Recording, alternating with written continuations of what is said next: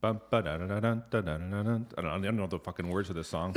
Go. Dun, da, da, da, da, dun, da, da, da, da, dun, da, da, da, da, da, dun. Manny Carl, Daniel and Gable, it's the time for talk. To it's the time to talk to trim all day long. It's okay. Yeah. Yes, I knew the Daniel. Italian would come out. That was perfect. I love these intros. I think that was an Italian wedding song at one point. Carlito, We have Manny. we have another special guest, and we have to the left of me and the right of you, we've got Daniel Vela from Vela. Contracting. Let's get the information out. Where do we find you on Instagram? Oh, where do we find me on Instagram? well, my handle is at Vela Contracting, Vela Reno. and dot com. email if you want to give it up. Daniel at Hmm? velareno.com. Up to you if you want to give up your your number. 647-220-6751 all day, all night. I probably won't answer all day, all night, but that's my He number. never answers. That's No, how it it's because he's goes. on the tools. He's on the tools. On the tools. Carlito and I have been at this uh, almost like 60 episodes now. We've been working at this and working hard, and we're finally getting our stride. So now we're getting into a little bit more. Right on. We're, we're being a little more pro. Um, what? Is that what we're being? I think we've talked the aggression and anger of the industry out. I don't know and- what you're talking about. And now we're actually happy about the industry. What, what's changed? what's so, changed? so here's, uh, uh, you know what? You're going to be the first one with some new elements to the show. And we want to start off with I've got a little history factual information that we want to ask you. Ask Carlito. Carlito, he doesn't even know what I'm going to ask, right? But this is kind of his idea. He came up with it. And all of a sudden, I was like, oh, that's a really, s- I like that idea. That's a cool idea. Thanks, Manny. So here's the question for you, Daniel. When was MDF first introduced? That's a great question. Carl, what do you think? oh no no! You're in the spotlight today, Oh. Daniel. Listen, if you can't answer it, that's totally fine because I've got the information here. I honestly, I do not know when it started. okay, No. so MDF was first developed in the United States in the early 1960s. But it was kind of derived from an inventor by the name of William Mason from 1925. And he attempted to take wood chips and uh, like discarded wood chips. And then he was trying to use it for insulation. He left his machine on overnight. And by the morning, he had a compressed board. Wow. And the invention basically of MDF. That's MDF, which you're probably very familiar with. Very. We're He familiar loves with. it. MDF. I do I'm not a huge fan of it for the reasons of the health concerns here. Absolutely. So the the factual history again. Okay. Here's the health concerns. So it's because of the low cost resins at sometimes that some of these manufacturers use. The binding agents they basically have a lot of off gassing with the urea, urea formaldehyde. Right. That's the problem with the MDF. As long as you find a good quality MDF manufacturer, you probably don't have those low cost resins and you won't have that much of a health issue. But other than that, it finishes nicely, it paints nicely, it works nicely, everything's perfect. I have one last thing to say about that. What's that? We're focusing on the MDF. There are worse things that for the listeners to know: their television and their carpet and their upholstery. Exactly. Much worse than the MDF. So don't let that discourage you and take you away from buying MDF because I love MDF. But I do like the fact that the MDF started in the 60s. It's brilliant. In the US. Brilliant. Each show, we're going to do a little factual history. And since you're a wood it. guy, trim guy, we thought MDF, man. Now you know everything. now I, I can leave. Can I go? no, you cannot No, go. we have to pick your so brain. back to that first point with regards to the resin and the off gassing and all that stuff. Have we found a supplier or a manufacturer that does in fact produce something that's less toxic? That's a great question. I'm not a huge MDF guy, so I haven't done the homework. Have I- you found? I haven't, so I default to basically what my suppliers stock or what they can order. Generally, li- know little to nothing about what I'm installing in that sense. It's MDF, yes. I understand that it off gas, it is toxic. Over time, it, it does diminish, right? It doesn't off gas forever. For how long, we don't know. We don't know about this stuff. It shouldn't scare anyone away from using it. No. People ask me all the time when I'm installing MDF products in their home, like, is it a concern? Should I be- really be worried about it? And that's the argument I, I always No, have. Is you shouldn't. everything in your house is off gassing. Yeah. Everything. Well, the, So when the are you gonna argument say no? is you can always tell the homeowners, what about all the furniture you're buying? Exactly. Yeah. I mean, And but the thing is, you you do, you do make both of you bring up a great point. If you have the money, sure you can help yourself a little bit more, but then you might as well get rid of your TV and your couches and everything else. it's a different world. Where are we at? You know what Let's I mean? get back yeah to our guest. Uh, actually, I'd like to do one more shout Oh, out sorry. to Skylux Roofing, our boy Mark here, always helping us out to change the industry for a better place. and giving us a nice home to record this podcast. Thanks, and Mark. It's a live working shop, and some guys just flew in and flew out. They were wrapping up their day. And let's get to Daniel. It's fucking cold in here. It's a little chilly in here. We have to turn the heat off, otherwise it's a little noisy. I've already started seeing some posts about birds fucking, which is a nice sign. Yeah. I, I love birds fucking. They do it doggy style, which I don't understand, man. I don't get it. No, it's bird style. Don't get Carl started because this, is a- this is a rabbit hole you do not yeah. want to go down. You know what? I don't want to get into bats right now because the C nineteen. What do you think about goats, Carl? Tell me. Oh, meh. I know that's sheep. Can we get back to trim? Yes, Wood? yes. Wood trim? Wood so trim. hold on, quick trim. I'm a so trim guy. My license plate actually says trim guys on it, and I get asked, "What do you do?" People think I fucking trim guys. Like, it's it's Oh a my fucking God, are you noun, serious? not, not a fucking action.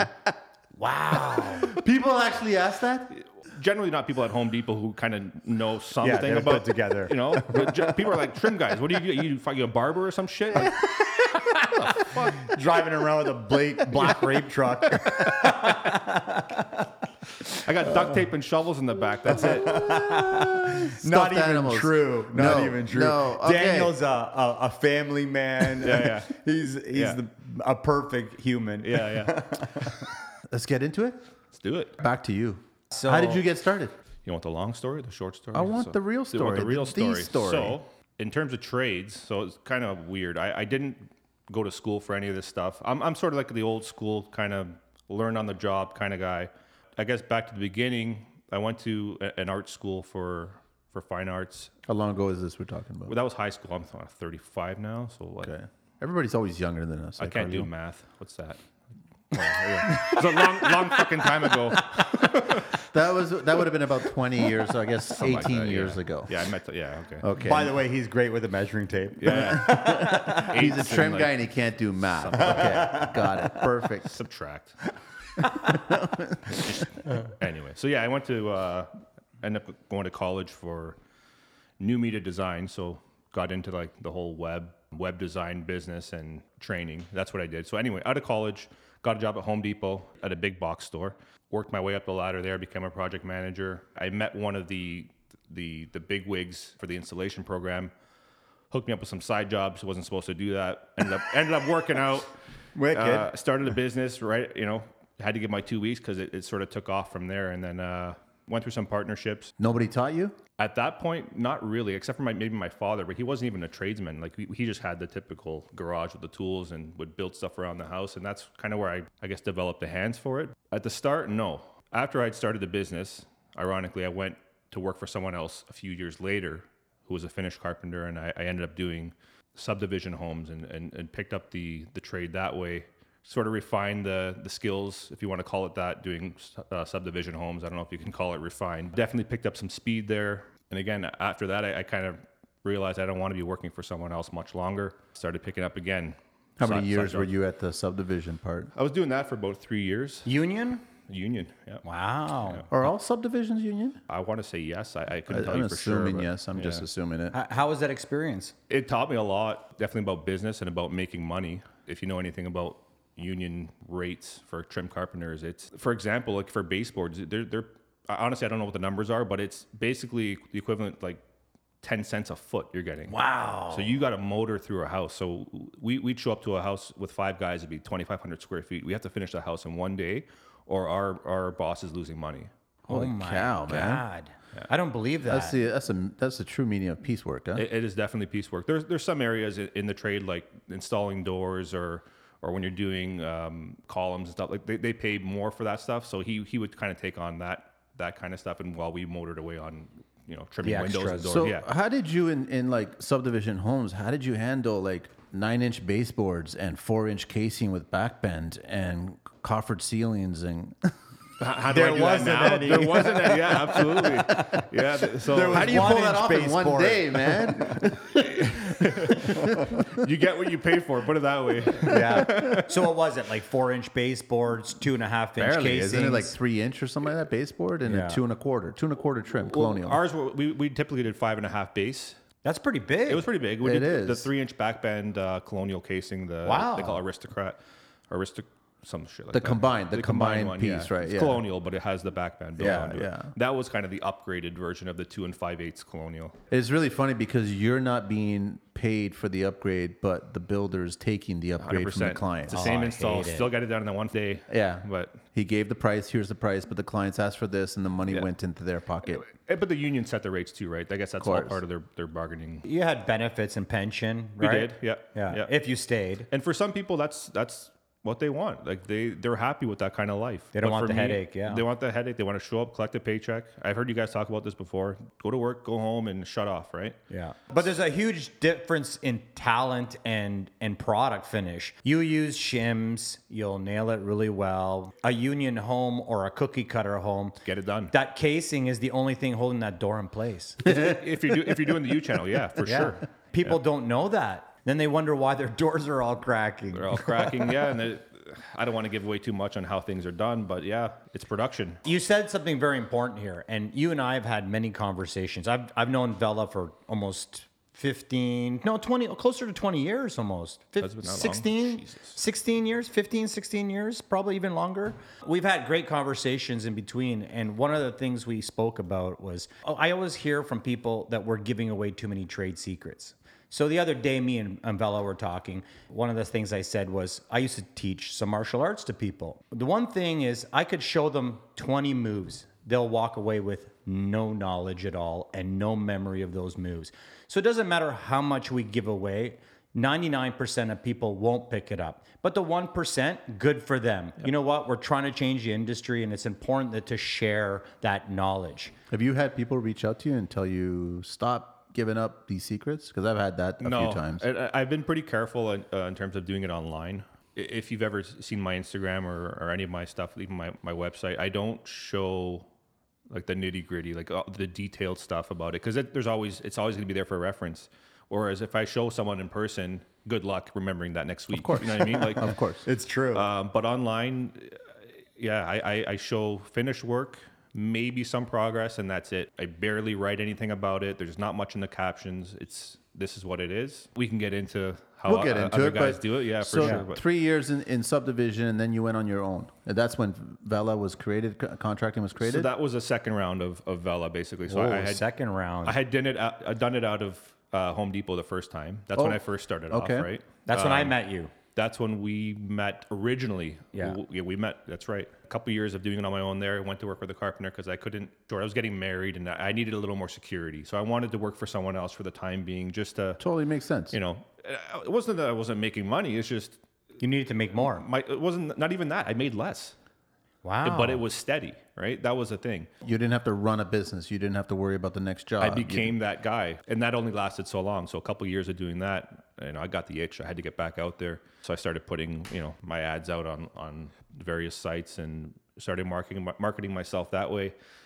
And then before I knew it, I couldn't. I had no evenings or weekends free because I was doing so many side jobs, and it was taking off organically on its own. Wow. Good and for then you. so I, I basically just told them I want to get back out there on my own. I, I did it, you know, properly. I didn't burn, burn any bridges. That was it. There was no no turning back after that. And that was I don't know, ten years ago, eleven years ago now. Thank God you did. Yeah, yeah. Uh, Vela's taught me a lot. Uh, he's taken me from using jigs to do crown molding, and he slapped me in the head one day, and he's like, "What the fuck are you doing?" And I'm is like, that? "I got this jig, man, from Lee Valley." yeah. And he's like, "You're such an amateur." and then he taught me how to, to properly do crown molding. It So how did changed you everything. learn? Like how did you you just learned on your own on the site? It's crazy, man. I get asked all the time. and I don't have a fucking answer. I don't know. I don't know how it, it, it was generally like on the site for sure. I've always been comfortable with tools. I hate to sound cliche, but I genuinely love what I do. So i- if there's something I love to do, enjoy doing it, even, I want to know everything about it, and I'll figure it out. Yeah. You'll figure it out. Yeah. That's an interesting thought because it's like what Richard Branson once said that if someone asks you to do something you don't know how to do it, just tell them that you know how to do it because you'll figure out how to do it. That's it. Well, it's also true that at some point we're always going to have that one first job that leads into a second job or a third job. Of course. you have to do that one t- that one job once in your lifetime to start going. But how many times do you hear?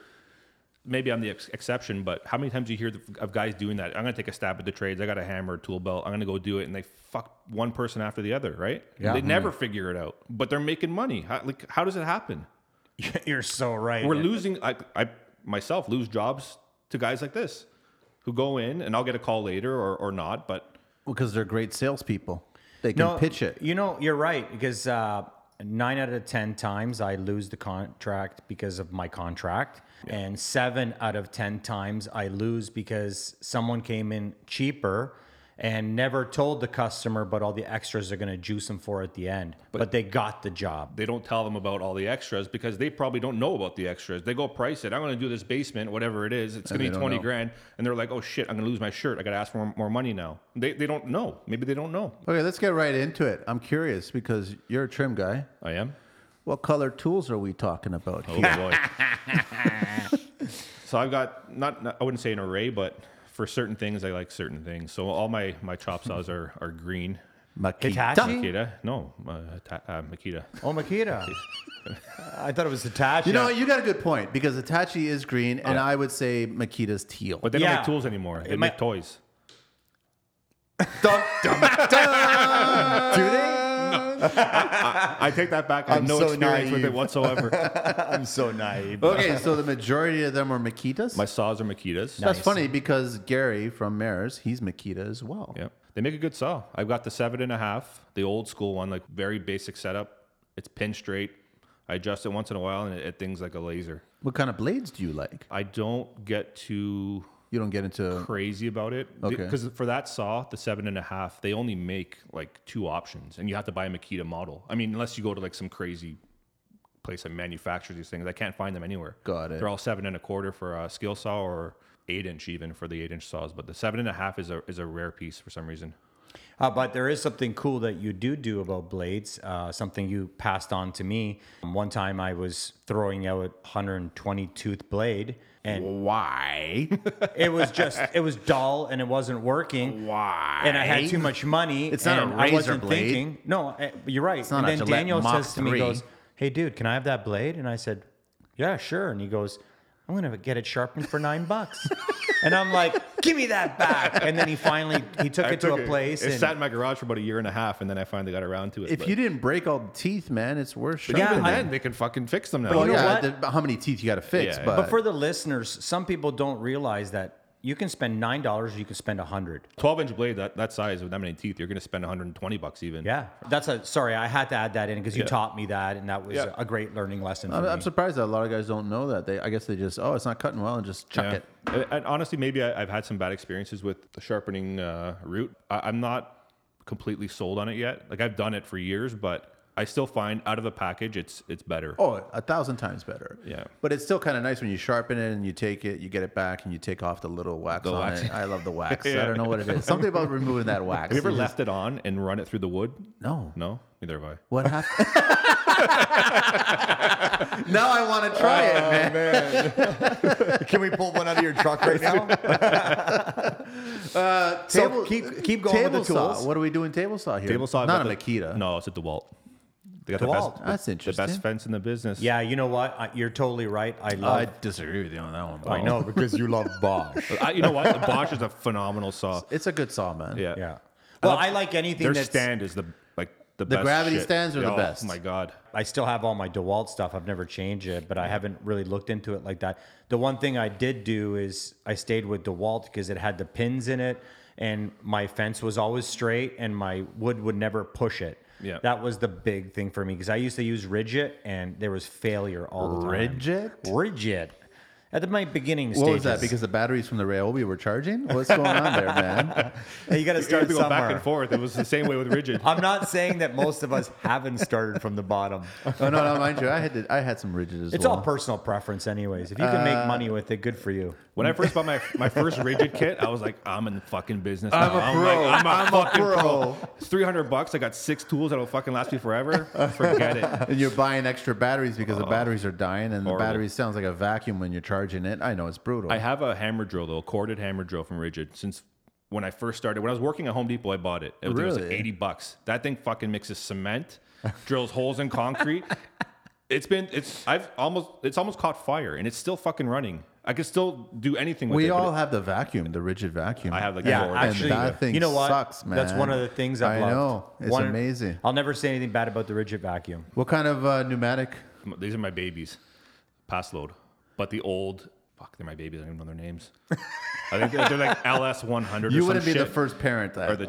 the, the one it's a 100 They're- it's all, all metal construction the, the, none- the new ones are all fucking plastic they're garbage not the cordless shit. This is all compressed, Pneumatic, right? yeah. yeah, pneumatic. yeah, right? i don't use the cordless ones i have a i have a dewalt You never got into that whole rage, man. Everybody's like fucking loving the cordless fucking nailers. They're all bullshit. I think they're garbage. i have the i have the 18 gauge dewalt in the truck and I, Honestly, I, love the DeWalt. i use it literally for if i if i do a house of trim and i forget to put a fucking piece of doorstop on i'm not going to load up the compressor again i'll go grab that and just fire a few nails in and that's it I know, but I've seen some guys pull out the little tiny mini, mini, mini, mini senso compressor, which takes like two seconds yeah to build up. but even and- then i don't i don't i'm too Yeah, fucking lazy to bring that back up it's true though. I have a little Makita compressor about that big as well, and that thing's a dream. It's Is it? quiet when they have kids in the house. yeah, for airbrushing. Yeah, yeah, yeah. what kind of glue are you? generally like using LePage. Yeah, Yeah, Really, I, yeah? I, I've dabbled with Tight Bond. There's, you know, I like the thick stuff that they have. No real preference. No, But you do two part epoxy too, spray. the I'll use the miter bond miter or bond? the equivalent. Yeah. we're giving away secrets now. So now for crown molding, inside corners I have one type of glue, outside corners another type of glue, joints another type of glue. I have a Oh, that's system. not good. That's a Ma- great secret, but you're not giving out the glues. that you Manny's use. Manny's not gonna like this, but uh, it's one of my my go tos is when I do baseboards or crown molding. A lot of times in like r- places like condos or close to, to garages, like you know anywhere there's concrete or a surface that you can't really nail to. I always use your favorite liquid nails. Hmm? Are you fucking kidding? Yeah, me? so I put liquid nails on the top and the bottom. I squeeze it on, nail it, wipe it, and it's two in one. So What a fucking hack! I know, eh? I know.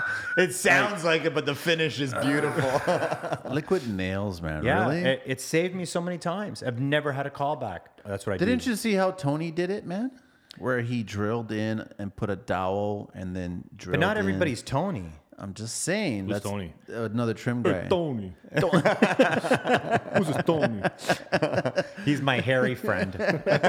Okay, let's move it on. So now, 11 years of custom work. It was just all word of mouth. Yeah, word of mouth, and I, I did a little bit of advert marketing on online. You know, I've, I've taken Kijiji ads out when I've, I've needed to, and honest to God, knock it all you want, but that It works. it, it works. Yeah. Really? Yeah. It did. I don't know about now. I haven't done it in a while. you don't need to do it now. Not not You've so established much. yourself. I believe that you, you should never stop marketing. Like you should always continue. Uh-huh. Thousand percent, man. You know, like even if you think you've made it, just keep going. Because you never know what kind of. I was always told out of 10 customers, you don't know which one you're going to keep for life. You could have 10, but that one customer out of that 10 will be told for you that? life. Just another contractor passed on. He said, hey, listen, take the small jobs and take the big jobs because you never know. Was it who's- Tony? No. Tony? Was it Tony? Uh, it was Tony. hey, we could do this because he's Italian. dun, dun, dun, dun, dun, dun. We got Daniel and Manuel. what the fuck would he be? Carl. Kaj. Hey, Kaj. Kaj, come here, Kaj. listen, before, Stupid guy. uh, before we get off the tools, what are your hand tools? Hand tools. I'm curious because I know that you have a variety of tools. I want to know what your skill saw is, your reciprocating saw, your impact. Yeah, gun. so that's all DeWalt. All my cordless stuff is DeWalt. Uh, I thought you meant hand tools. Hand tools. no, but that was uh, Power hand tools are one category. so. Cor- cordless is DeWalt. We'll, we'll go with that. And then uh, I don't use a scoping foot or, or any of that. Oh, You don't use jigs. that? No. Fucking How are way. you doing your miters then on crown? My miters are, are mitered. I cut my crown molding flat on the saw, but I'm talking like more so baseboard when I'm You don't coping. cope? I cope, but I cope like the old school way. Cut, I cut hand. the 45 and I cut it by hand. You're using a coping saw, Coping a saw. hand coping All saw. day That's what I've been doing. Why don't you use a, a, a jigsaw with a with a uh, coping? I don't. I just don't believe in it. It's a fucking sin. Really? Yeah, I, I watch guys That's do interesting. it. I watch guys do it online almost every day. Good for them. They figured out another way to do it to show off or whatever it is. But I look at it and I'm like, I can do that probably four seconds faster with a fucking coping saw. Get out of here. Swear to God. And it's the same the same result. I don't use a sanding pad on a grinder, the coping foot. I've seen these big jigs where you slide the baseboard in and you router out the, the profile of Yeah, it. yeah, No, yeah, I don't use yeah. it. Coping saw. Fuck, that's the way I was taught Coping saw. right or wrong, it's just my way of doing it. Yeah. I, am not knocking these No, guys. no, no, That's, no. you It's know, a, it's a good way to do it, but yeah, you're right. A lot of guys come out and like hear all the new tricks. yeah, I don't need all the new gadgets and all that. You know, Daniel taught me another big trick that we use all the time too, and I wasn't open to it, but he cuts his miters at 46 until you showed me that. shut up.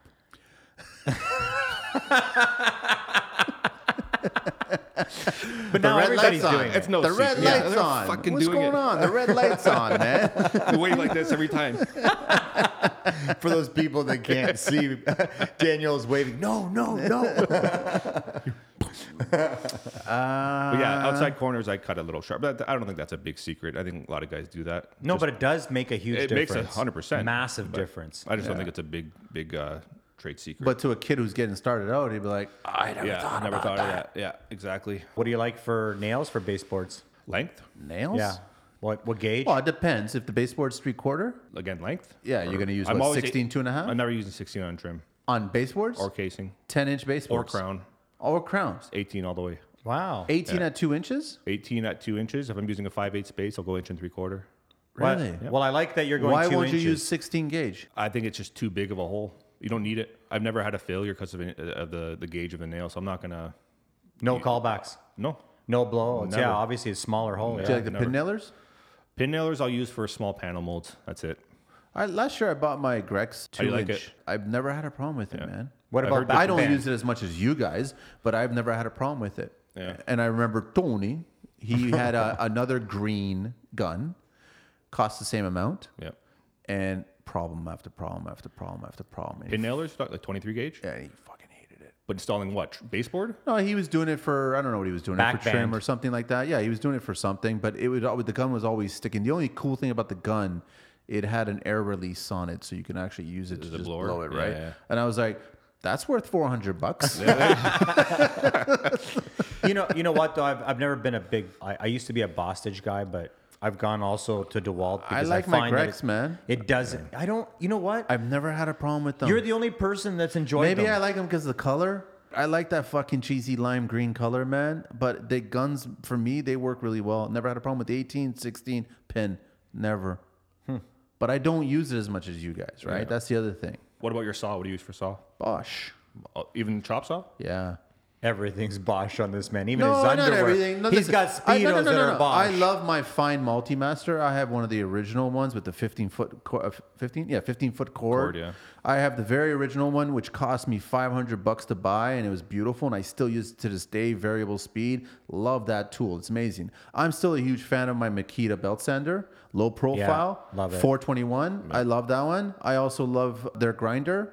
But I also love my Bosch has introduced a variable grinder cordless, which I think is amazing. So I've got a variety of tools. But yeah, m- most of them are blue. Yeah, sure, most of them are Bosch. I agree with you. For all my wainscoting, I use the Makita also, a 10 inch sander, flat square. That's bulletproof because I, I see guys with orbitals. 10 inch sander? yeah. Makita makes one? It's Yeah. not ten inch. It's uh it eight? seven. 10? I thought it was 10. It's seven, dude. Maybe I am wrong. Sorry. I don't know if anybody has a ten inch one. Just a belt sander? No, no, No, no, oh, no. just no. a belt sander and wainscot? A, vib- a vibrating, Yeah. a flat sender. So I, right? I find that it levels or trues up things better when I when I see an orbital or I see a, a small little square palm. But what happens when you get into a situation where the panel mold sticks out past the MDF surface of the, the styles? You're going to be hitting that thing all kinds, right? Well, I, You gotta I- uh, hand sand it. Yeah, I usually make a block and then I put some sand on there. Or I at Lee Valley, I've bought a lot of those rubber pads with different. So I'll kind of squeeze in between there. I use a, a razor blade or an X-Acto knife for a lot of my stuff too. Carl's taught me a lot, a shit ton about finishing, like more than probably anybody in terms of spending the time Thanks, buddy. after the fact to go around and touch everything up, because you're one step away from the finish. right? And I, I've never really looked at it in the sense that I need to prep for the pain, or it's always been I need to get my job done. After working with Carl, he's a expert painter. You've seen, if you've ever seen him spray, him going over with me how to prep the joints, the order to sand things in, just to, to make their life easier. It, there's a lot of little details I never paid attention to that this guy was like. I even see my posts. I credit him on a lot of those things. Yeah, and he doesn't call me and give me any more work. He takes it all. That's it. I was one of those guys, buddy. That's Fuck how you. it is. That's how it is. That brings us to our midway point of our show here. We have something new that we've been doing lately. It's the building code. No! it's What time is it? it's building code time. No! It's not. Green Book. Oh, I thought we were doing Green Book at the end. Oh, is that what we talked about? Yeah. Well, Oh, never mind. Let's start all over, okay? So we got something to do that's uh, midway through the show. It's building code time. so Carlito here is cold. it's code time. we were rehearsing this the whole time while we were waiting for you, guys fucking and we nailed totally it. Fucked, Nailed it. fucked it all up. We'll get it over the next few. it is code time. Well, Carlito, what do you want to talk about the building code today? Since we have Vela here, Oh, yeah, here's why another don't, question. Uh, why don't we ask him something along the staircase? What lines? Well, you, I'll give it to you. Hand it to you. So I gotta go. no, we made it easy for the first one out. what is the minimum width of stairs? dun dun dun dun dun dun dun. 32 inches. Dun, dun.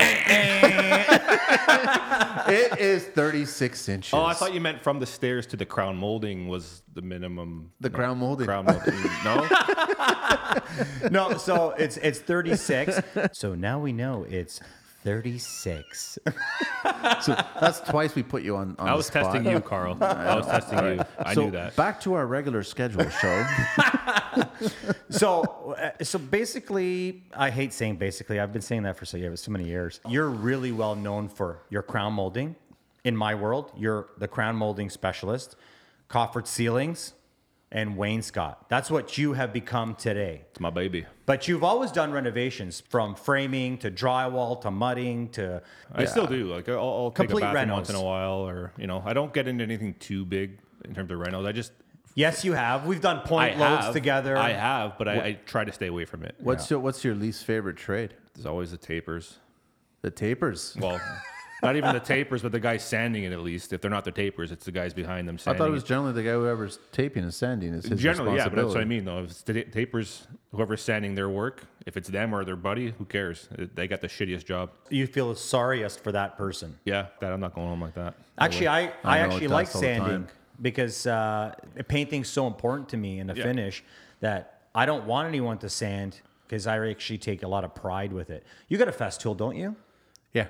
now that, sand? that thing is a game, uh, game changer. Yeah. Uh, for wall surfaces, Yes. you need a NASA training certificate. you're right, Manny. MIT. Yeah. You, No, Manny, you- there is an art to it. You're totally right. For the ceilings? Yeah. It's ridiculous. And I'm sorry, but the harness does not work. I, it does I- for me. I don't use It- the harness. uh, There's there's been pinch points that on my body I'm like I didn't even know I had that part on That's my body. your age. No, it's not my age, man. The way this harness is set up, it moves the weight a certain way to a certain place, and it just becomes very uncomfortable. And it's always centered in your crotch. Right? It's Yeah. not comfortable. Yeah, but the trick is to turn up the suction because that suction is going to suck it up. So that what thing I do is is, supposed to be really easy, and it's easy for walls, and it's very difficult for. I know, ceilings. but you know what? I used to used to use poles and sanding so blocks you use the Festool Plane X all the time on ceilings?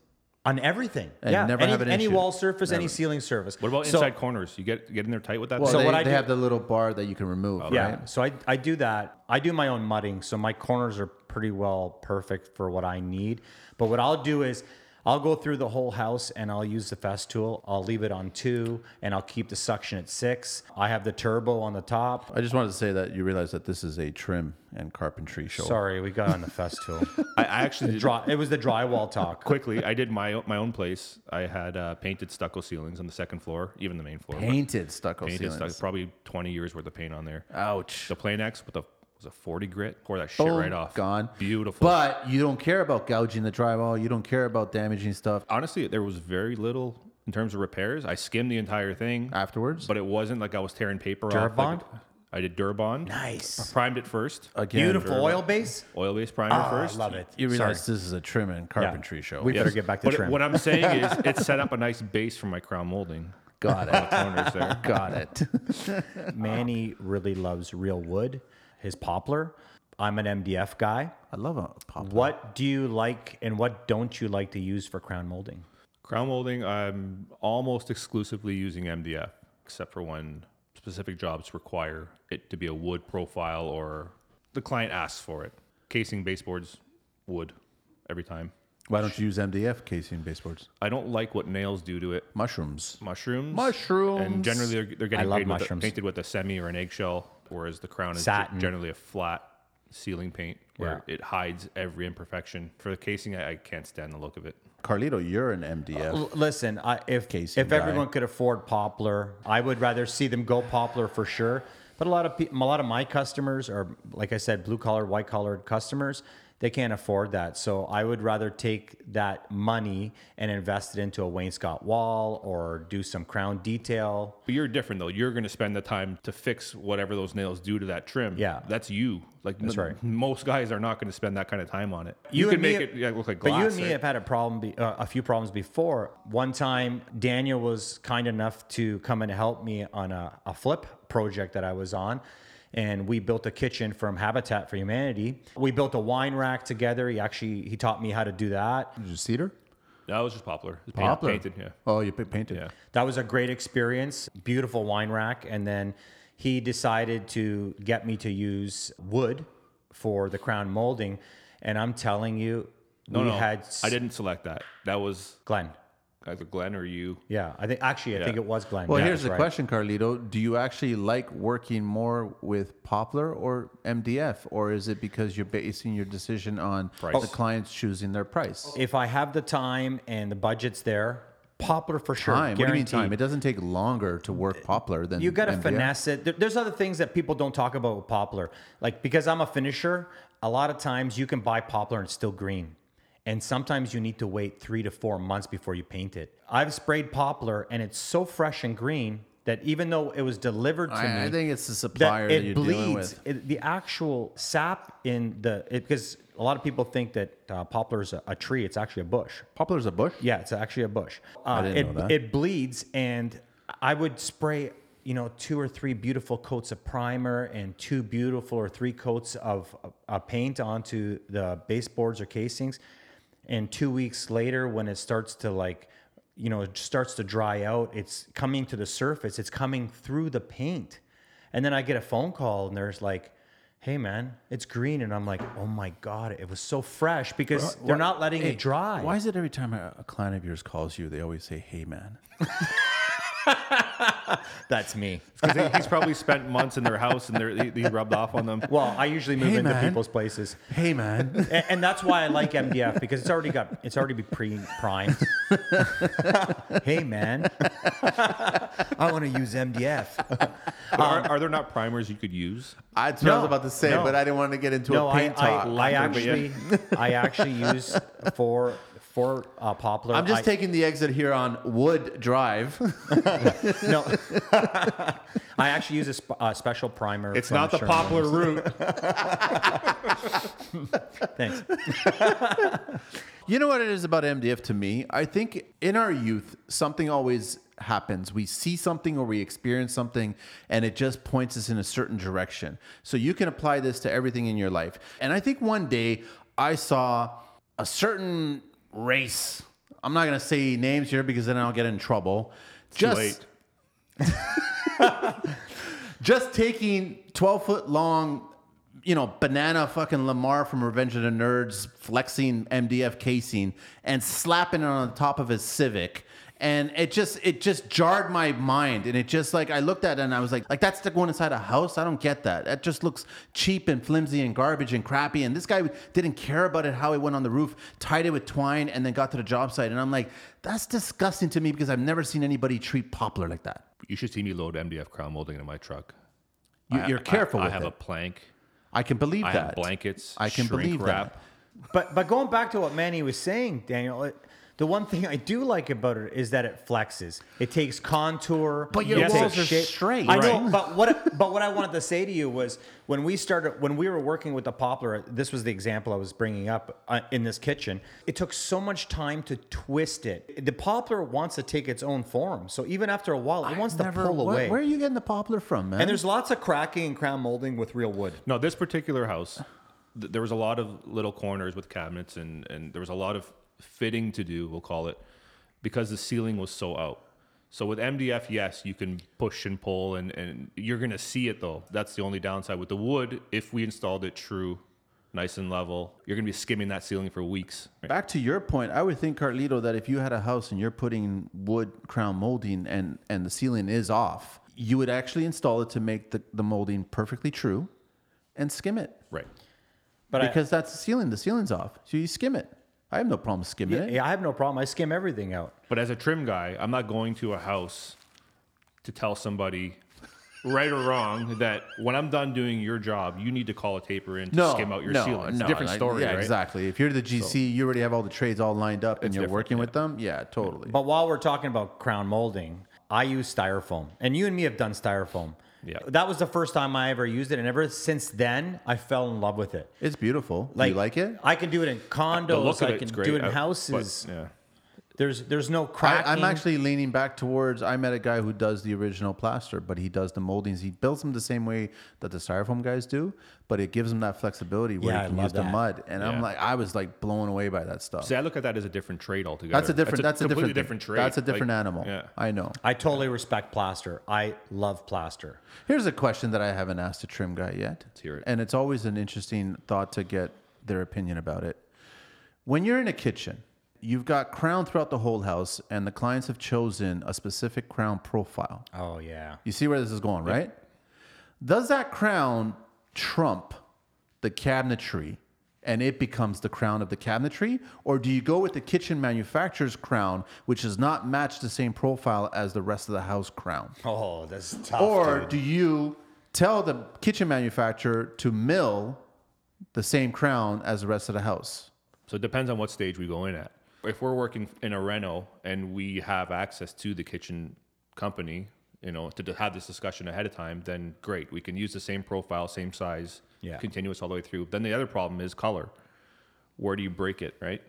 That's Um, lo- the other question I had. Yeah. a lot of times y- if it's a stain you're kind of shit out of luck you, you have a, a, a color break or you convince them not to do the kitchen your kitchen has its own personality its own character on the cabinets leave it alone you're going to see that line between the but paint. what if it's open concept hopefully we're in at that stage where we can have that discussion with the, the kitchen ma- um, manufacturer? factory And then they manufacturer. mill it and make it the same. yeah That I think is the best solution, but it's also funny enough the most expensive Yep. solution. Yeah, but that's what we did at my last flip. We made sure that the crown molding was exactly the same in the kitchen Every- yeah. and throughout the whole house. It's- and it made a huge difference. and sometimes we'll even But do- you are right when if you're it's- staining. if it's the same color like if your cabinets are white it happens to be cc40 or whatever it is Yeah. to match the ceiling the only difference between the crown on the cabinets and the rest of it is the sheen I hate CC40. How about i'm just as an CC30? example yeah. I hate all of them. I just can't stand them all. Cloud Chantilly White. lace and cloud white and all this other shit.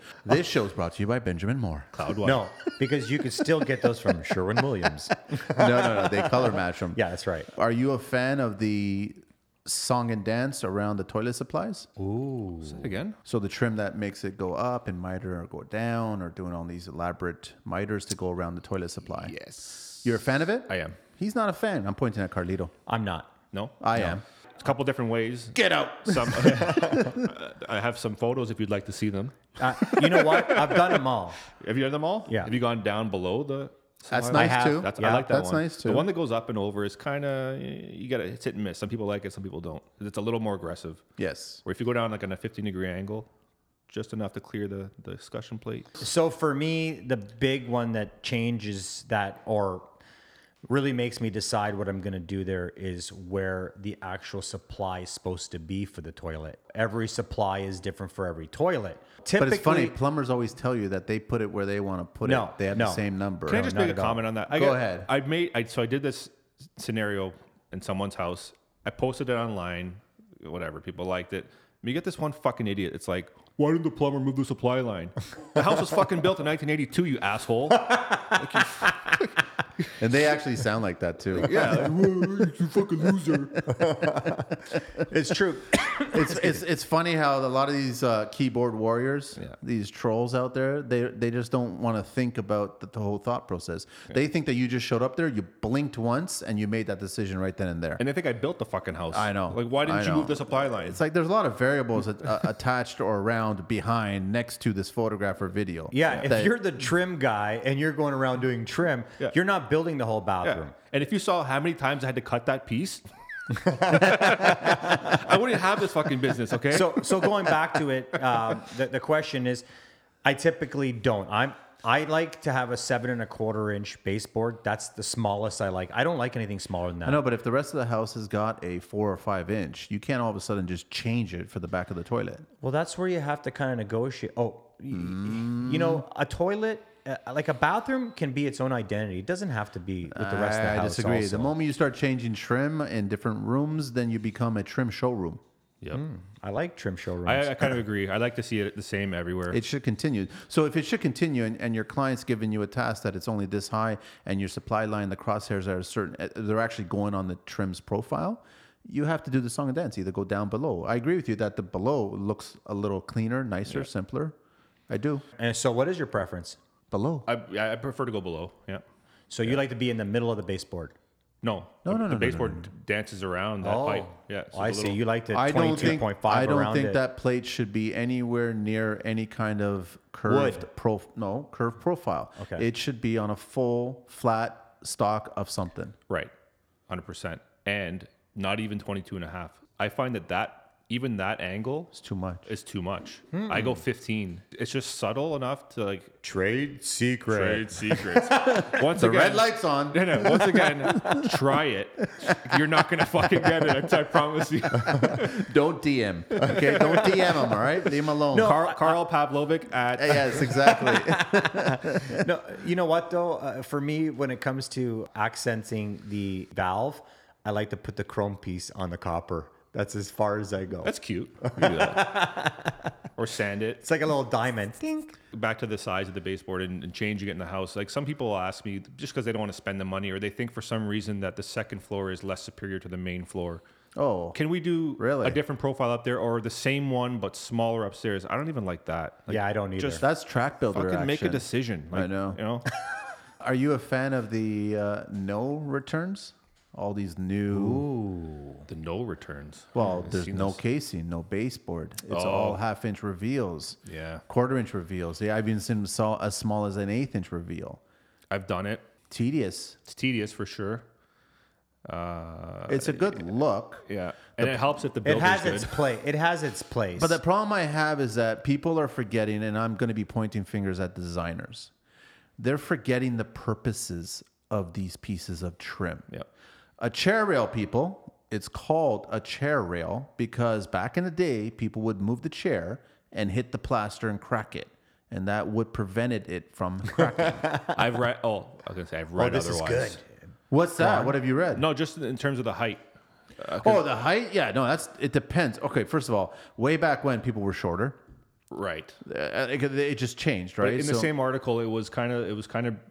Again, I, I don't know where it was or, or when I read it, but it was th- that chair rail height was would have been way too low for any chair, Oh, I know. and that was proper at the time, right? So now it's it's whatever 32, 36, wherever you know. That's I'm usually around that. I think what same you got to one. do if they do want a specific chair rail, you actually have to inquire with them. Okay, where are your chairs? Yeah. we need to look at your chairs.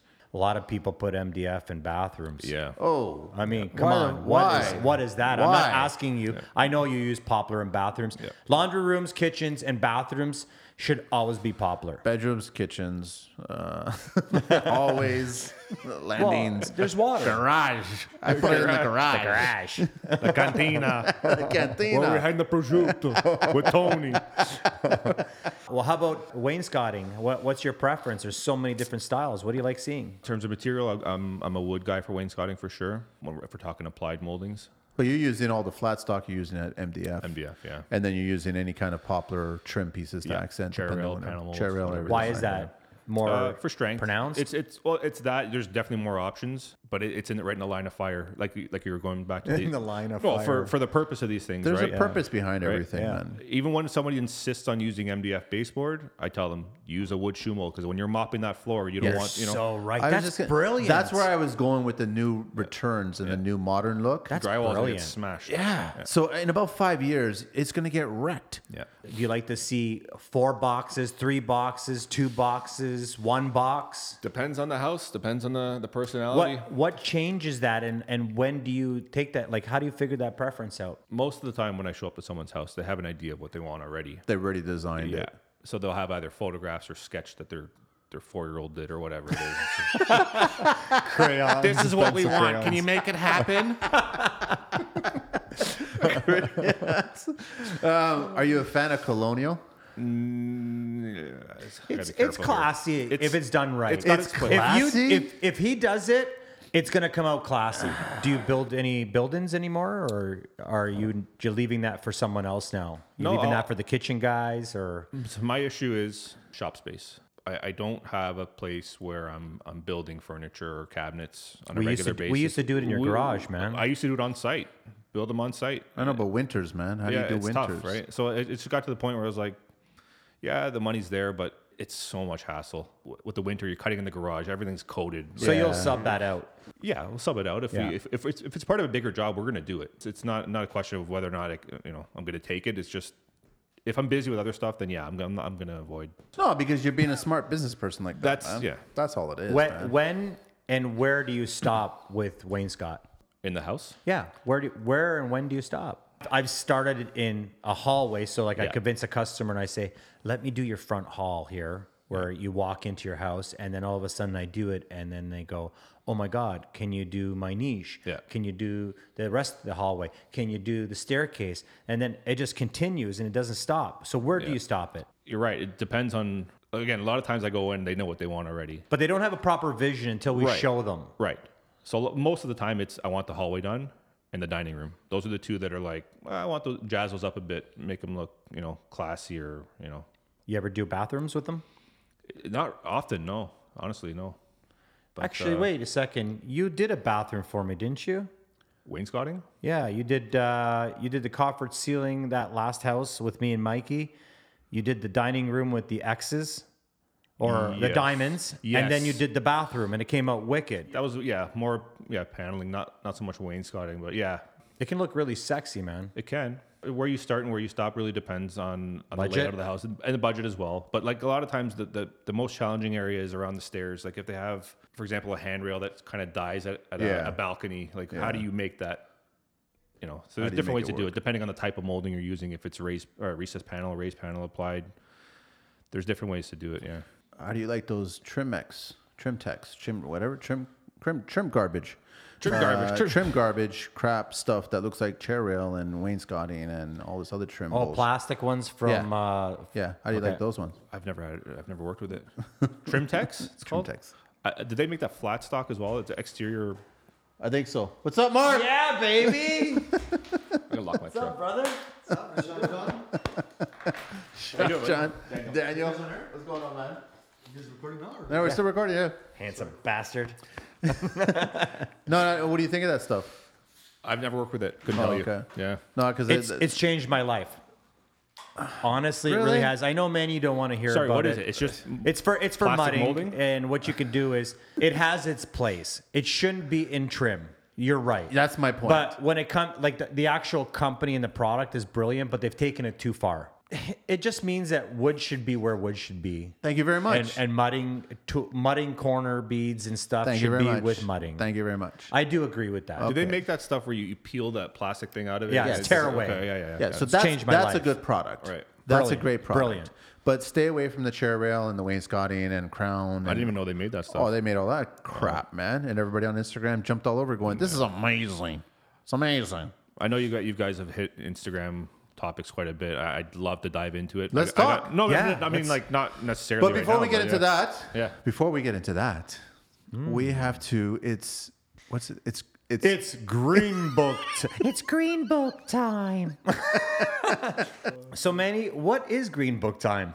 Greenbook time is that we're going to basically share a lot of the occupational health and safety acts and the fines that are associated if you're not complying with these rules. Our podcast is about information. We like meeting people, talking to people, learning things, sharing information, but it is called the construction life. So anything to do with the construction life, which is including the Health and Safety Act, we want to talk about it. We want to let you guys know what it's all about so then you guys can know about these things because I, like myself, like you, everybody, probably never even touched this book for a while. Honestly, dude, I have three of them in my truck right now. So which one do you want to talk about? Um, let's do uh, See you, man. Thanks, Mark. later, Mark.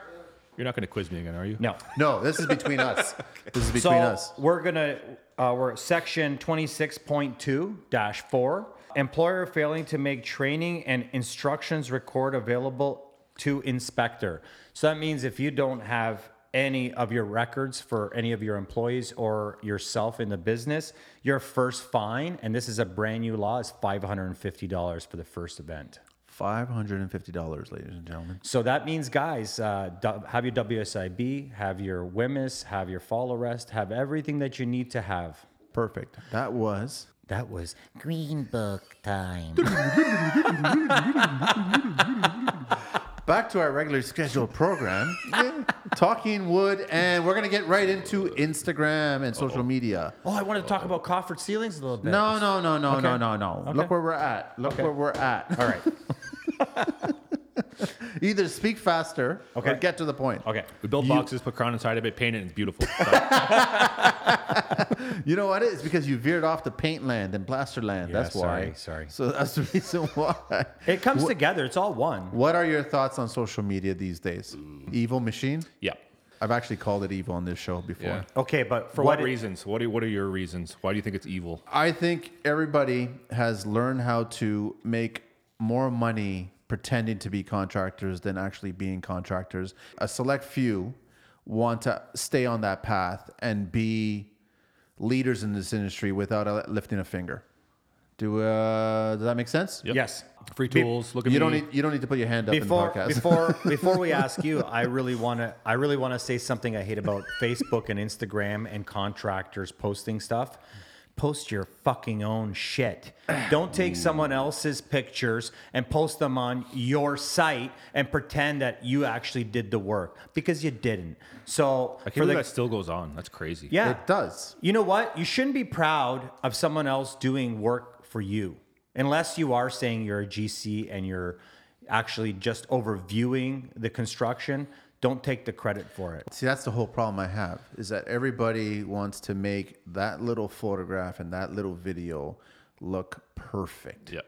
They don't want to show the shit that's on the real sites. They don't want to show the shit that's going on behind the scenes because contractors get screwed over, money gets fucked over. You get all this other and it's never talked about. It's always talked about how fast this drill can drill. It's Yeah. always always talked about how beautiful this work is done that's not finished. It's always like there's a particular trim guy out there who's got a page who's always showing close ups of trim, never shows the full work. And I'm like, I don't get it. And I'm always seeing the same profile and I don't get it. So I don't follow it, but I saw his post and I saw the guys shout out and go, hey, check out this. I go, Yeah. where's the rest of the fucking room? I think I know exactly who you're Where, talking where's the about. fucking rest of the room? I don't understand why the rest of the room is not being shown, and why isn't the finishing being shown? I don't understand why this. I don't get this guy. There's one particular cut that's he's snapping into place. perfect, Perfect. perfect every time. Thumbs up. And and but Beautiful. But that leads to bigger problems. Things like that, uh, homeowners are very naive to. Uh, contractors and guys in construction, they know the truth and they know the real deal about the whole the whole picture thing. When I'm at a customer's house and they only see perfection on Instagram, it's almost hard sometimes to be able to leave a house without letting them know that hey you chose real wood and there's imperfections in real wood things happen to real wood That's onus on the actual tradesperson, the GC, to explain all this stuff to homeowners. We get this. It's the same thing with stone. Whenever a homeowner wants to go with natural stone, I always tell them, listen, guys, Mother Nature made this, and Mother Nature is not a factory, and she can decide what she wants to do. And the imperfections are the beauty part of it. That's the that's nat- where that's I that- natural I, part. I agree with that. I, I totally agree with so that part. what do you, what do you hate about it? I agree with all those points you guys have touched on. I, like I said, I can't believe that still goes on to the point where like if someone used to work for a company and they're they've start, decided to go off on their own, they're one of those guys that take photos that they were a part of while working with this, another company and, and pass it out. Even if you, sure, you, you may have done that part of that work, but that's not your job. Yeah. You know what I mean? Like, But here's the thing. A lot of guys do that. You've got, I, I think the last count I checked, I think you've got 1,200 caricatures Yeah. that you can type in. to say this. And I can't stand people that take the full credit for stuff that they haven't done. Right. Every single post of mine, if there's someone that's working in that picture, I try to give out the, all the sh- how, you know shout outs to every single person. They did it. They did it. They did it. I oversaw it. I designed it. I got the material. I delivered it. I whatever. I'll share the justified handles and the comments. Don't just put a pretty picture in and go, "Oh, this is your company now, and this is my work." And no, no, give shout outs to fucking guys who did the work, man. Yeah, the craziest part is they'll actually say, I did this. And they've had no part to Yeah. do with it at all. Yeah. yeah.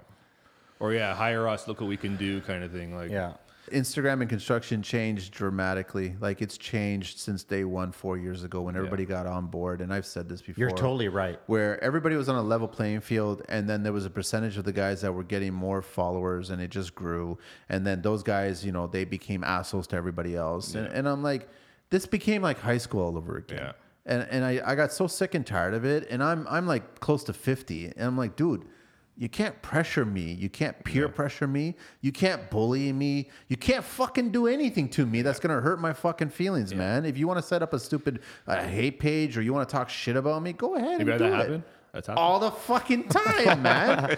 Man, All he's the- like a magnet. He knows how many fucking friends I have out there. There's lots of fucking assholes out there, right? And that's what I hate about it. But I just keep laughing. I just I'm like, go ahead and say whatever you want. I don't That's the give a thing. You, shit. that's the attitude you kind of have to have. If you, if you, it, it gets talked about all the time. If you get too consumed with all that shit, it's such a waste of time. Yeah. I haven't posted stuff in a while. Like the last thing I posted was something about virtue signaling.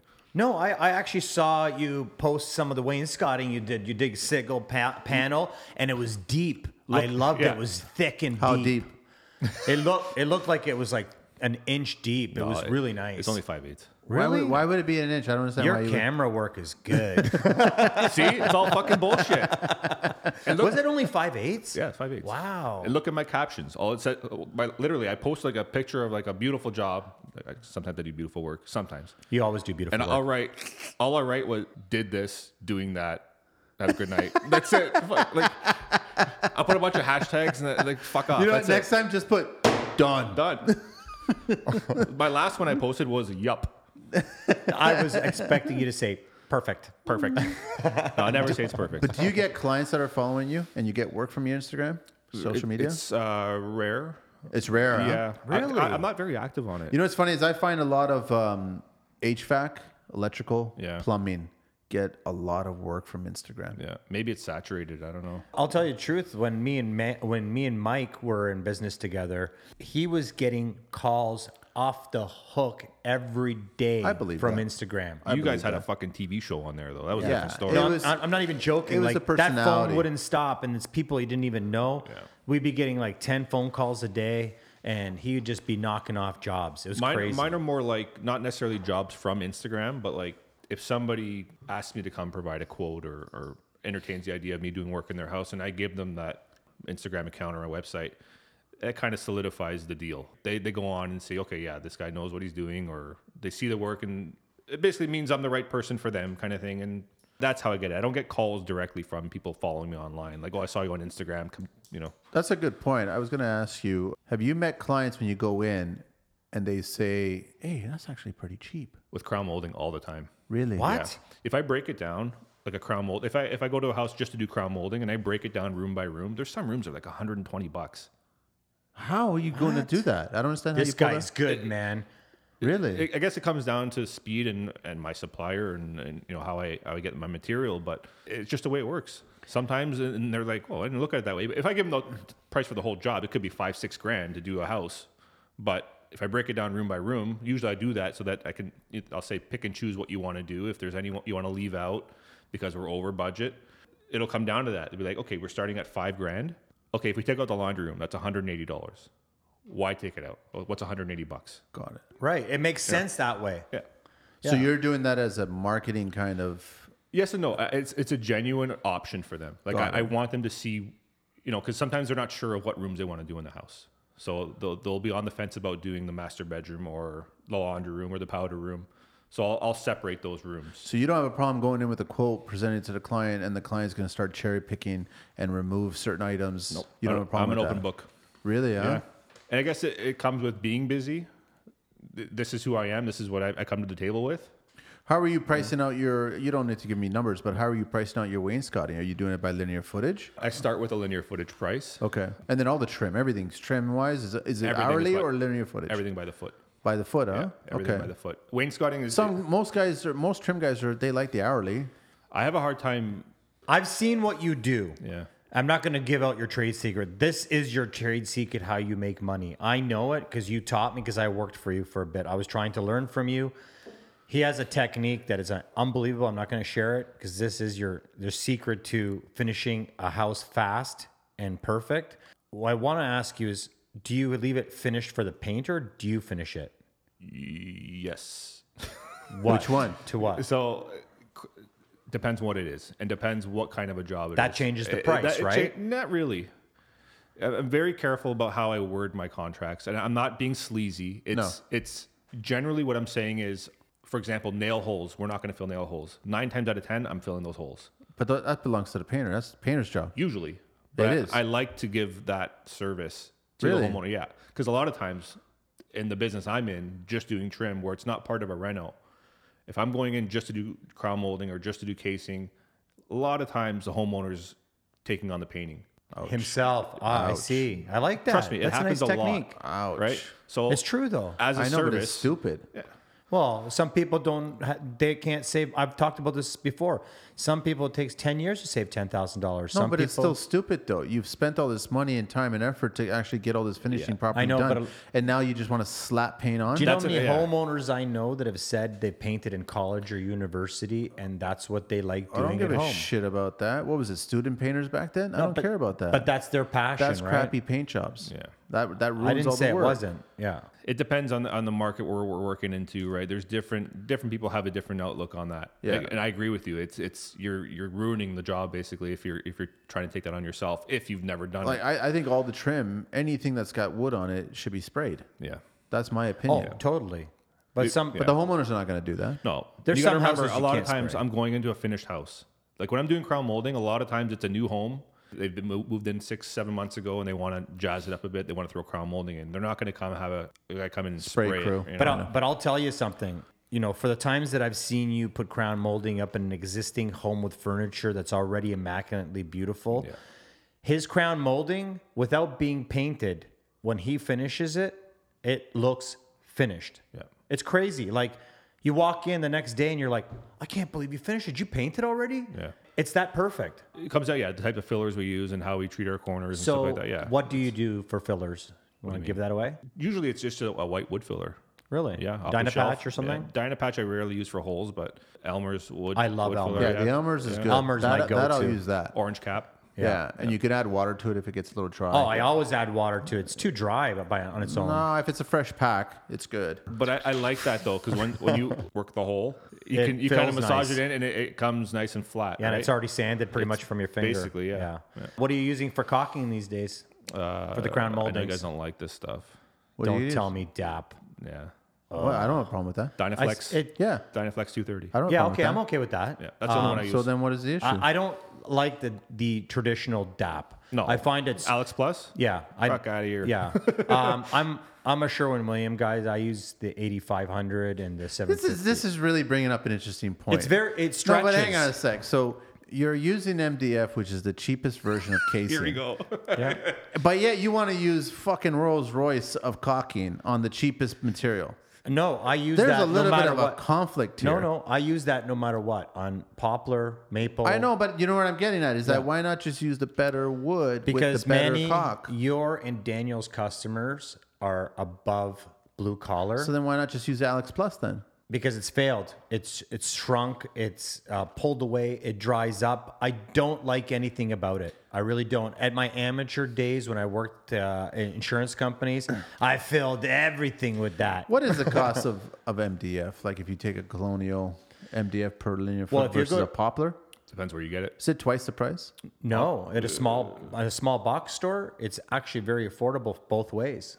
Small box store. Yeah. Yeah. Not big box store. No. Big box stores I see juice guys you. lugging out a cart of MDF trim at Home Depot. and I'm like, you fucking Yeah. poor Five bastard. thousand dollars later. Yeah.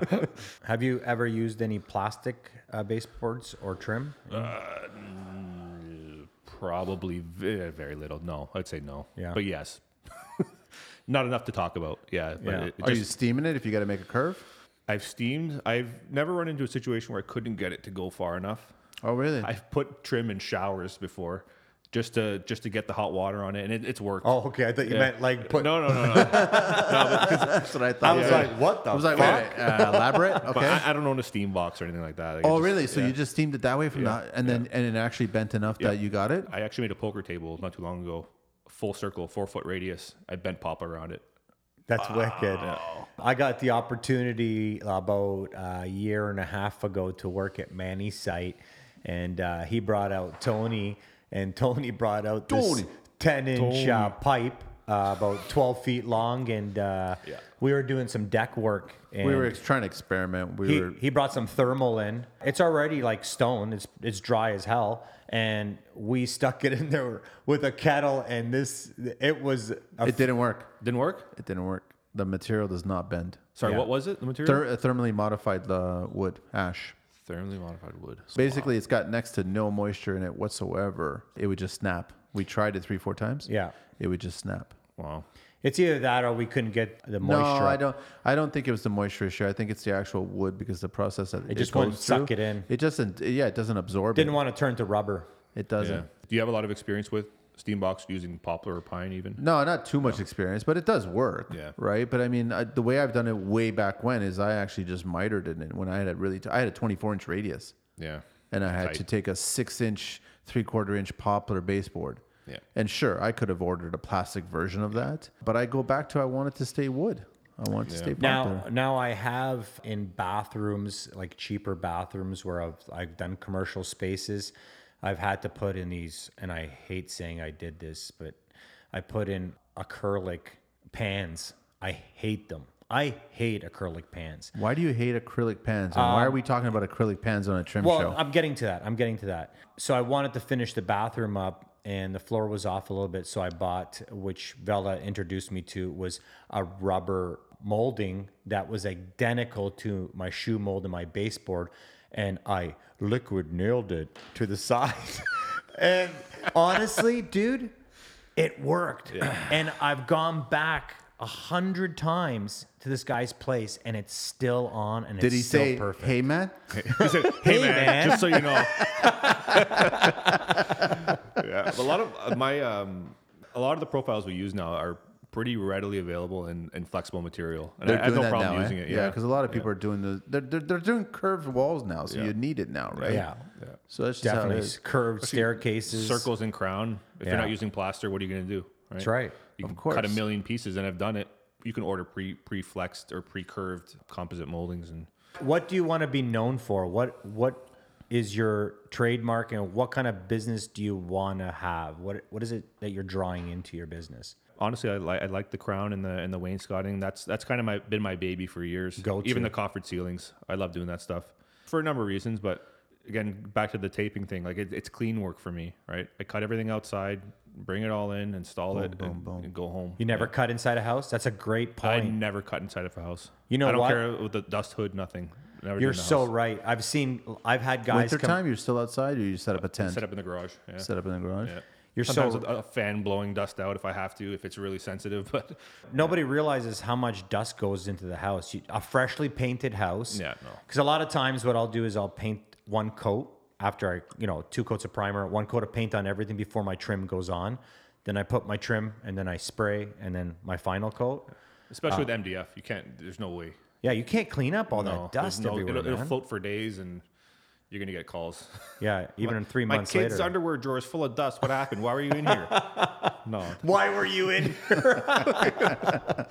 but you also do bathrooms and renovation point do. loads. yeah, You do complete renovations, second floors, and so on, right? yeah.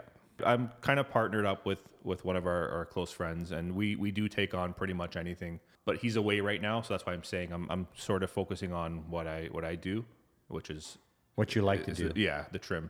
Got once it. once we're we're, we're together and, and things are rolling, then we, we've done you know full house rentals, basements, bathrooms, a- anything goes. But on my own with a couple laborers, uh, this is this is my baby. I only have two questions, and I'm usually I have three, and it leads to five. My first question is, uh, what would you change about homeowners in business? The biggest Eliminate them? yeah Well, people do; they buy their own houses and renovate them. yeah yeah. No, I I think a lot of the problem that I face is finding homeowners that understand that the cheapest is not always the best. And I know you guys have hit on this a thousand times, but in- in my trade, crown molding especially, there's a ton of guys out there, and I see them every day at the suppliers, the same crews.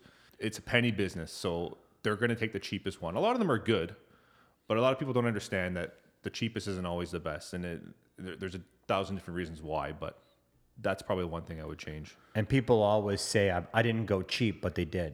Yeah.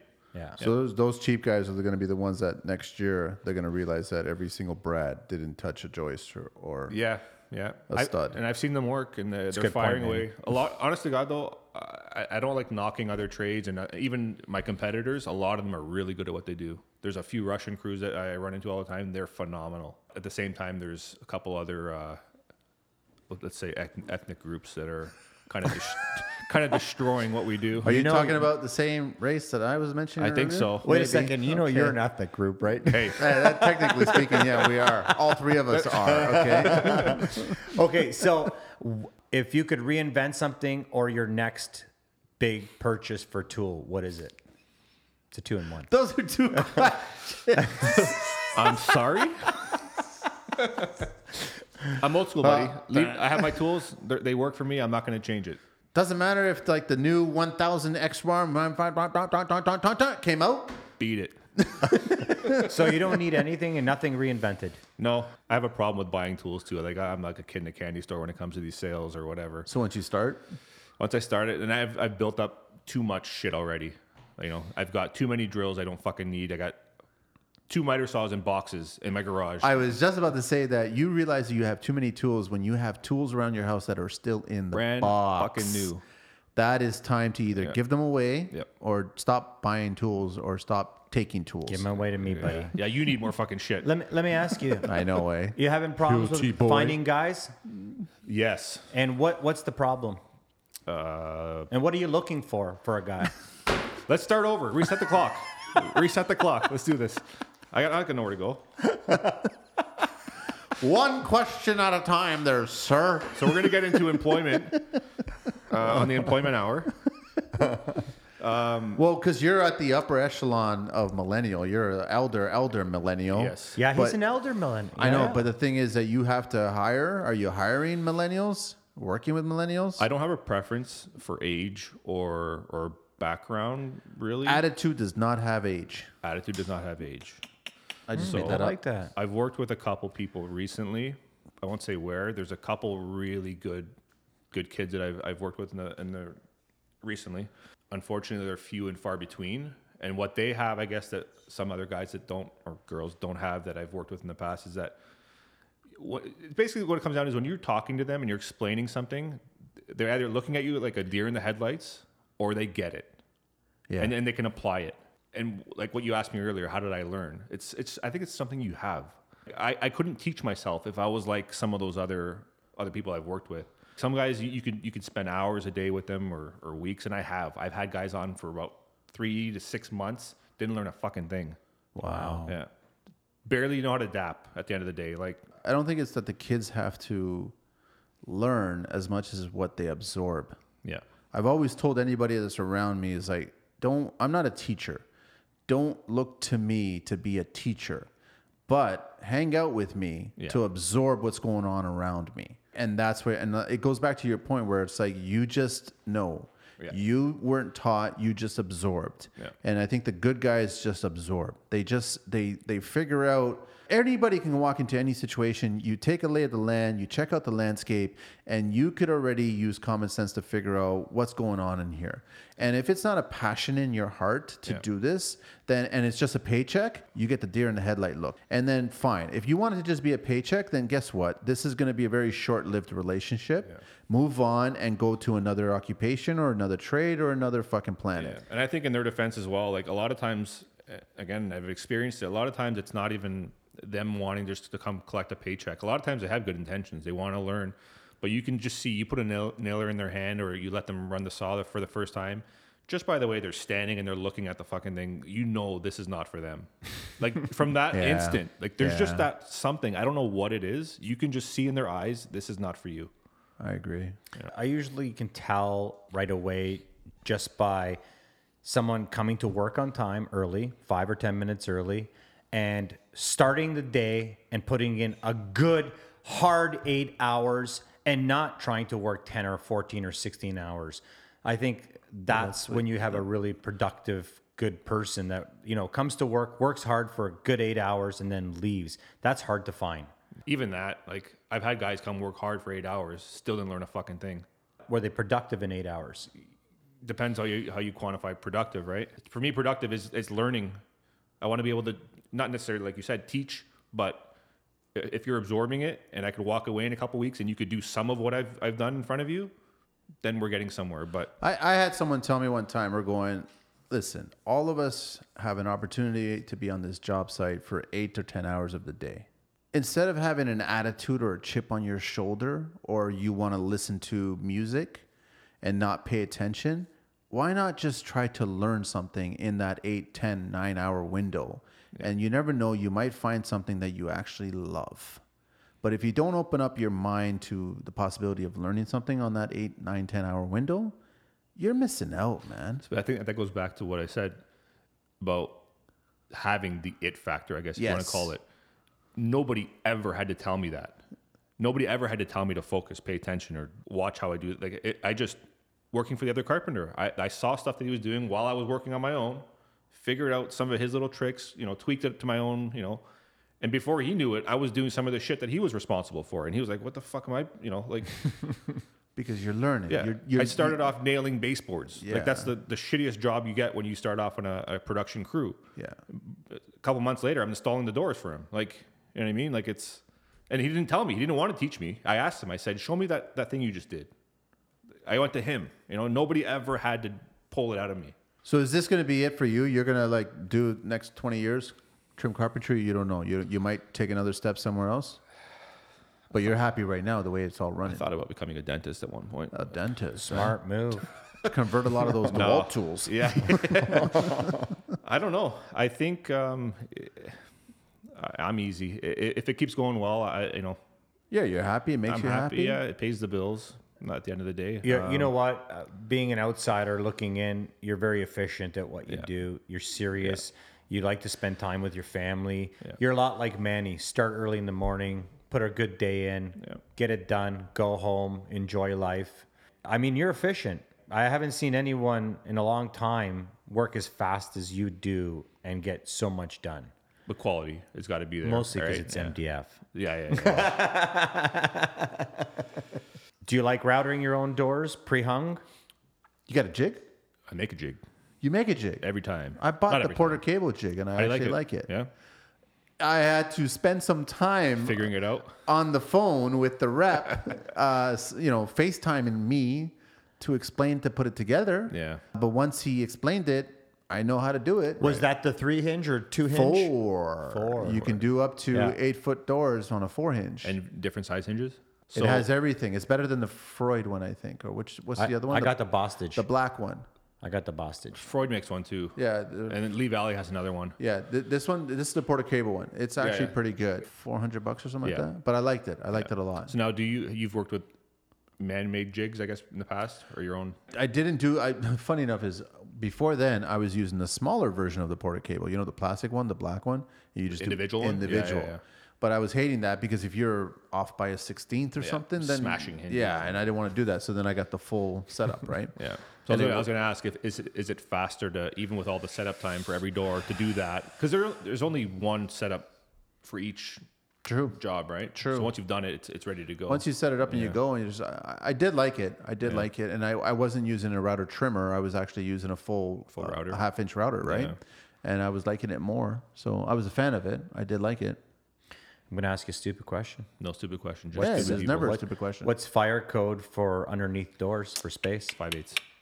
Beautiful. A lot of people don't know that. I walk into What? places What? and It's, it's not an inch and a half.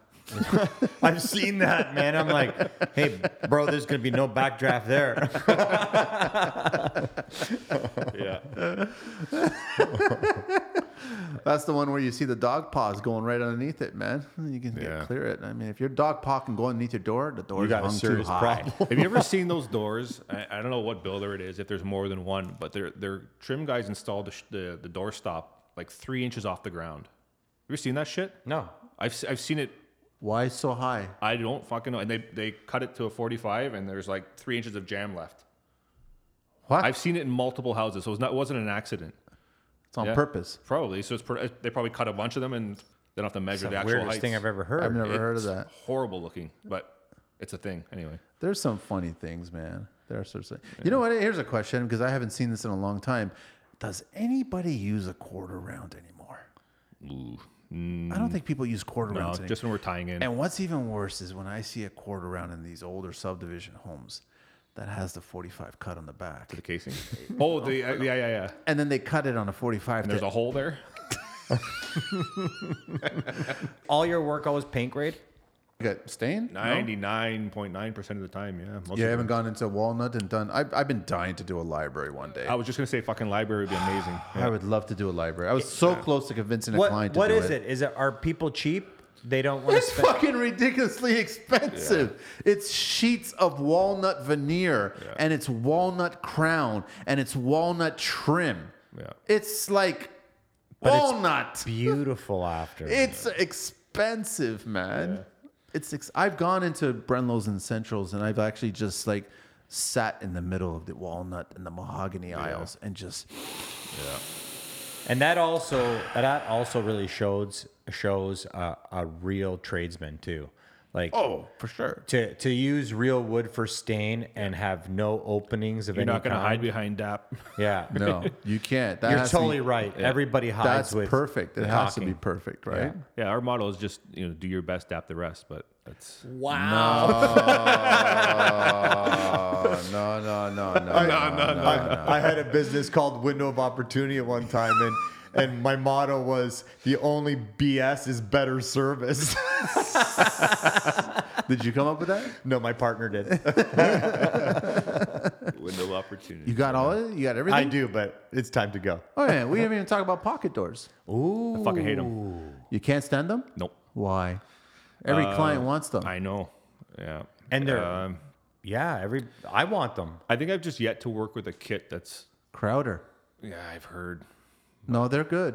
I started with Crowder in the beginning and I've always used them. I've watched Crowder grow into the entity that they were, that they are now. They they were starting with basic. I remember walking into Richelieu and Dave Van and just seeing the small little section of Crowder and rails, like the, the 400s or whatever. And I was like, okay, I need something for a nice little pocket door kind of setup. I saw the Stanley, the little makeshift bullshit toy Fisher Price thing. I was like, I'm not using that. And then someone introduced me to Crowder, and then I've watched Crowder just they've got wicked products in my opinion they do So what is it? Is it the- the track and the wheels? it's both it's, the track is flawless aluminum track It- it's the actual wheels the the bearings on the wheels are amazing and now they've got all the soft close stuff Yeah. which is all amazing stuff My issue, I think, more than the the hardware is the the flex in the wall. well the problem is that when you're doing pocket doors and you know this you have to you have to use engineered lumber Yeah. you have to right you could try to get perfectly straight two by fours Yeah. but they may twist on you and then you'll have a problem right Well, it's real wood. It has a Yeah, direction, That's right? how it is, right? So, but if you get the engineer, right, LSLs, then I- you'll be fine. With the cheaper pocket doors, uh, what I used to do is after I hung the drywall, I'd get a piece of wood and just stretch the middle of the door just slightly, and I'd leave a piece of block wood in there. I'd walk away for a couple days, and then when I removed it, there was never any binding because I always found that they always wanted to kind of implode into each other. True. That's how I kept it from staying open, just just slightly enough that only I knew that I stretched it and I kept that memory in that wood. I find the jam kind of fixes that too, right? Once you've nailed off the, the Yeah. jam there. But Once you can actually use the jam, the finished poplar jam, Yeah. to adjust that a little bit. And and another problem I always hated was uh, guys always cut them too short, and you can never remove the pocket door. You should be able to remove the pocket door afterwards. It should be able to be fixed or removed. And a lot of times I ever see pocket doors go in, they never are. But the biggest trick to pocket doors, and, and this me being a painter, is I always tell everybody when you're doing pocket doors, always paint the top and the bottom of the pocket doors. That way the humidity doesn't get in there and swell up the doors or the wood, right? it was a a house in King City. It was like a ten million dollar build. It was probably a year old when we went in there, and we had to break out like sixty dollars square foot tile to get to the door hardware because the whole bathroom was tiled, just because it was getting stuck. Is this just recently? No, this was when I first started out. This was And the pocket doors were getting stuck. pocket door was getting stuck, and there was no way to get it out. And what was I the don't know what problem? hardware was. I, I don't remember. It was What was probably behind the 12 tile years ago. when you were ripping out the tile? Was it just regular um, drywall? It was drywall. Yep. I know what the problem is. I totally know what the problem is. What was it? It's the moisture of the shower use going through the tile, going into the drywall, and the drywall was creating moisture inside that pocket cavity and manipulating the actual. Within a year though, you think? Oh fuck! for Oh, so sure. you're thinking even if we use a cheap product like a Red Guard over top of that drywall, it would have Moisture's prevented still the going moisture through. from Moisture's penetrating still through. going through. That's an excellent point, Manny. and I it's think- getting through, and it's making it. I, I think it that that heat. If I'm not mistaken, I think the track was short and it fell off inside. What the fuck? I think, I fuck, it was like 12 years ago. I, wasn't given given that part of the information. No, no, no, no, no. I, I just rem- I can't remember what, if it was operating or not, or if it was actually fucking lodged in there. I can't remember now. Next week on the construction life forensics, We re- revisit that home. that would be another segment, eh? We'll just do a show of segments. I like that. I'm in. I love talking. No, there's nothing else to talk Did about. you do something for? I was at Brenlow. I don't remember when. You, there were some videos of you Yeah, guys fucking. they yeah, still yeah. use 'em. Did you? Yeah. yeah. They've still been using him. They'll probably be using him for like another ten years, and I look nothing like that guy, man. yeah, I did. Uh, I did a bunch of videos for them, four, five, six videos. There was one that caught my attention. This was again years ago at the old location. I don't know if they're still there or not. I think they moved. I haven't there. been to the new Yeah, location neither yet. have I. They were doing, I think, window stools, and you guys, I think, either biscuited or doweled. them Biscuit. in. Yeah, and I was like, "Fuck, that guy gives a shit." Wow. And I still remember the day that I'll never forget. because I came up with the idea. It's like, okay, well, hang on a sec. Biscuits are used for this, and I've always hated Yeah. window jam step down an eighth of an inch to Okay, the yeah. actual window sill for the apron. Yep. And I know the reason why guys would do that because then it's going to split apart. So I said, well, hang on a sec. Let me biscuit it, glue the shit out of it, clamp it, sand it, and then build the other three sections of the window. Yeah. And then install it. And then I actually I built the whole jam and the casing, Outside. everything, and then popped it in right into place. So I never it, it would never move. And they never moved. Same thing in my own place recently. Actually, I have um, my front door. The space on the right side is a little bit bigger than the space on the left, and I couldn't live with myself if there was a gap on one and not the other, where the back band is right against the wall. So I extended the casing. So rather than cut the profile off, I wanted to try just biscuiting and gluing the the flat part to the casing. Got it. So I actually biscuited it, nailed it, and screwed it with glue as well, tight as a fuck. Like, but it, it- you can feel it now. Oh, really? It's only been like th- three weeks. really? I don't know why. Yeah, it's not painted yet, but uh, it was an experiment, and I wanted to see what happened. But for some reason, It worked beautifully. I remember Yeah. my plumber coming in, and so my plumber's like old school, late fifties, been in the business for since he was eighteen, and he walks in and he sees the setup, and he's like, "Why the fuck are you guys like putting those muffins or whatever you call them, like the biscuits?" I go, "What the cookies. croissants? The cookies. What the cookies?" he called it like the muffins, and I was like, "Man, it's not biscotti. Like, what's wrong with you, man?" is that oatmeal raisin? What He is goes, that? that's, that's he goes, that's too much. That's overkill. I've Yeah, seen yeah. guys in million dollar homes, three screw, three inch screw, right through, right through the face of it. Yeah, I don't screw anything like that. That's crazy. You Just fill it in with that. You're good. That's it. That's all it is. It's gonna man. be a shadow there. It's fucking- Do you want to talk about quickly my process? the e- efficiency Yeah. quickly. If you want to give it up, but if you don't want to give it up, I'm not really. It's it's basically basically I can cut an entire house of crown molding before I put one nail in. Yeah, that's basically what it is. So I, I wanted to take a private course with Daniel because Wow. I saw him come at my place and he changed the way I looked at crown molding. I've seen guys do this for like rooms. They'll go in, measure everything, cut all the pieces, get Yeah. them all ready, and then once it's all cut and ready to go, they install. Right. You do the same thing. Same thing, but for the entire house. The the whole entire house. house.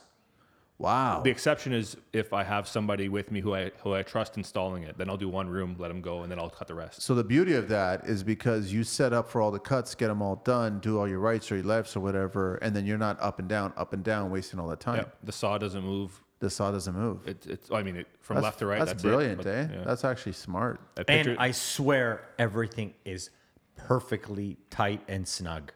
Wow. Like every time we went upstairs to go put a piece in, it was perfect. And he'll screw screws in sometimes, and you won't even see it when he finishes dapping. screws. I've seen you put screws up a couple times, or nails. That's yeah, impressive. that's it. It's just, but it's just trusting. But that's your- your you measurements. learning how to be efficient. Figuring out a way, You yeah. figuring out where the time is wasted, right? And the time is wasted from changing your your method. Yep. And then uh, to do one room, why do that? Why not do the whole house? Yeah, but cut That's everything, brilliant, man. Cut everything straight. I like that. We're getting too much into the weeds here, but cut everything straight basically where I can, and then do all of the corners at the Yes. end once everything's already cut the length. Yeah. Right. And, but It's harder than it sounds.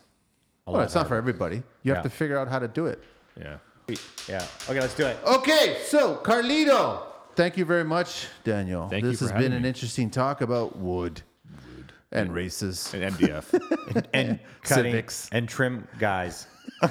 and paint and plaster and a bunch of other stuff that we kept on veering off from, but and Instagram and bullshit And Hondas. and yeah Hondas yeah and he hates them ah, and no more fucking nails. Oh, liquid nails. Oh, no more liquid fucking nails. All right. Thank you. Thank you very much, Daniel, for joining us on the podcast. We've had a lot of fun talking to you. And Carlito, I think it's time to get this out of here. Thanks very much, Daniel. Thanks for having me, guys. Guys, contact him for your next job. Contact him for any secrets or whatever, or work for him. I don't know. You're hiring, you're not hiring. You're not. He's firing. No, he's not taking anybody. He's firing people. If you work for him, don't show up at work tomorrow. It's a 416, baby. Daniel Bella, yeah, baby. T.O.